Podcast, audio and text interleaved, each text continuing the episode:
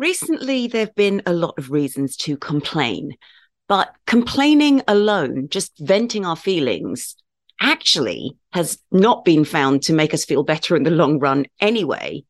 And it's really not effective if it's not going to the right channels. So I thought I'd spend a moment talking about how we can get the best out of our complaints.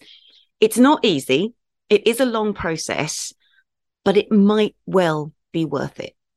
Now, generally, I am quite an amiable person, sometimes to the point where I don't want to offend. But when things need to be sorted out, so missed flights, needing a refund, poor service, and so on, I do find that facts and evidence are far more powerful tools than emotion. And certainly, if you ever have to go to civil court, it is upon evidence rather than emotion that a case will turn. And every so often, I do need to go into battle with my pen rather than my sword. And in doing so, I have been able to claim compensation, get my refund. In some cases, the company has even offered something to make up for the poor experience and so on. And certainly there are many academic papers written about the service recovery paradox, where even if you experience poor service, if you give the organization an opportunity to sort it out and they do, research shows that the customer is even more loyal to that company than they would have been had the experience been smooth. On no occasion would I ever suggest, nor have I used writing a bad review as leverage. In fact, I only write bad reviews if the organization refuses to sort things out because I do believe in giving people a chance.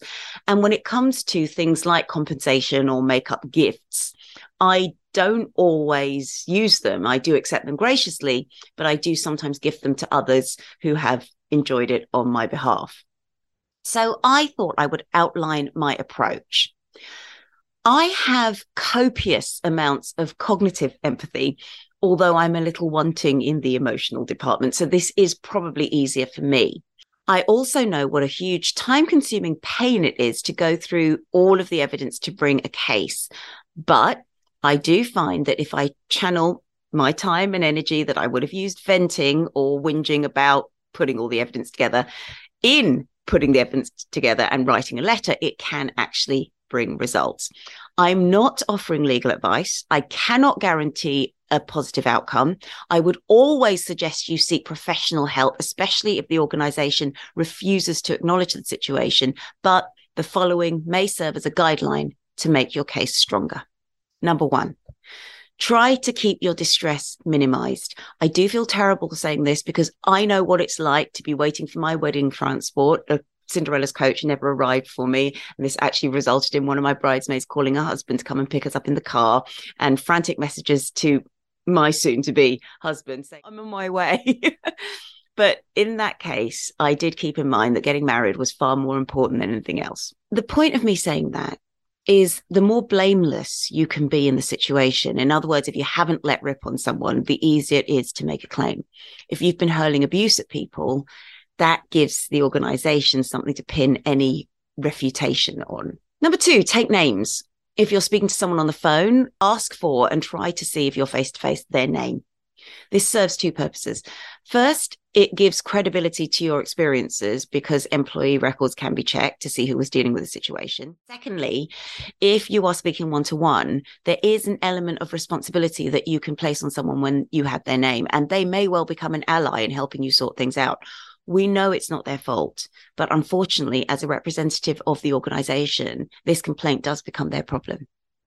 Number three, note times. As soon as something's gone wrong, make a note of times. When did you speak to someone? When did you respond? How did you respond? When did you ask for help? It's really helpful when it comes to setting out your complaint to narrate it almost like a documentary. Yes, it's a bit he said, she said, but with time and date stamps. For example, April 28th, I purchased a secondhand Fiat 500 from my dealership at a cost of 8999. April 29th, car broke down, had to call the AA to relay me back. April 29th, AA job reference, hashtag 1234. And James from the AA spoke with Simon about the problem. Those are not the real names.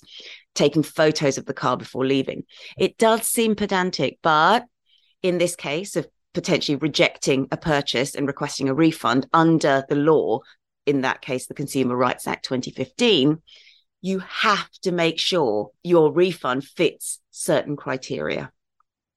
And also, if you do have the names and dates, anyone you're speaking to knows that you have that information. Number four, keep all documents, especially informal messages, for example, on social media or WhatsApp, and screenshot them. That screenshot will give you an additional timestamp, but I have had one experience where I was claiming compensation for a delayed flight. The airline's app showed the plane arriving at two minutes past the required three hour cutoff in order for the compensation to kick in. And I took a screenshot. When I checked back 10 minutes later, that evidence had actually disappeared. So, luckily, with WhatsApp and social media, even if the other party wants to delete a message and you've seen it, they can't actually delete your copy, but we can't always rely on that. And having a second version helps. And certainly screenshots if it's an app not run by you. Also, when it comes to adding these to your narrative, quote them directly rather than offering a summary. So rather than saying, Simon explained that Fiat knew it was a common fault that was playing up, say instead, in his WhatsApp message of April 30th, 2022, Simon stated that you, quotes, had called Fiat and they said it was a common fault, end quotes. Not only does it save you the effort of storytelling, but again, direct quotes with the evidence to back them up are harder to argue with. Number five, outline your costs and your losses. This may include concert tickets, missed events, hotel stays, hold on to the receipts and add the emotional distress in your conclusion, applying it to the service and your experience. For example, Having dealt with your company in the past and always experienced a positive service, I was appalled and disappointed by the way I was treated. Not only did staff show a complete disregard for the fact it was Christmas and many of us were traveling to see loved ones specifically for Christmas Day, but their inability to give us any information made an already difficult situation worse. You may wish to offer the benefit of the doubt because in difficult circumstances, there are reasons why things aren't going to plan, but excuses are still unacceptable, especially for large organizations that have been in business some time. So for me, I really do often use the phrase, while I understand the pandemic has caused staff shortages or etc etc for a business such as yours it is not unreasonable to think that you would have had the foresight to manage any possible problems long before now. And finally always always always include a call to action. This is the thing that most people forget and this is when you say things like i expect to hear from you usually within 10 working days what you want to hear and that might be an explanation for the unexpected acceptable service and when you're going to expect the compensation. Or you might even wish to insert the procedure or act you're relying on. For example, if I don't hear from you by this time, I will contact the ombudsman or start alternative dispute resolution or mediation or legal proceedings. Then be prepared to follow through. Do not threaten anything you don't intend to follow through with.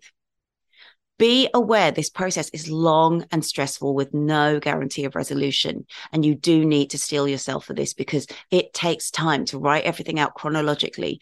It takes time to ensure you've got all the evidence and revisiting the experience is quite unpleasant as well. In conclusion, Hopefully, what will happen is the organization will see that your case is tight. And not only that, you are someone who clearly seeks resolution and intends to respond favorably.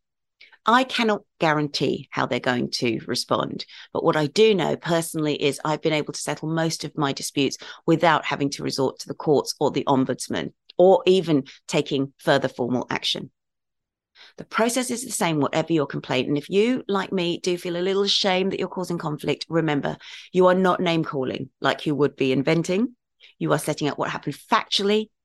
In doing something, you will feel better anyway. And even if you don't see the complete benefit, you may well have paved the way for the next person caught in a similar unfortunate situation. And that's all we have time for. But for more practical ways to boost your well-being, check out my YouTube channel, Dr. Audrey T, Practical Tools for Everyday Wellbeing, or my Facebook page of the same name. Or have a look at my website, www.draudreyt.com, or tune in to the Wellbeing Lounge on Tuesday nights, 9 till 10, for your hour of mental health on NLive Radio.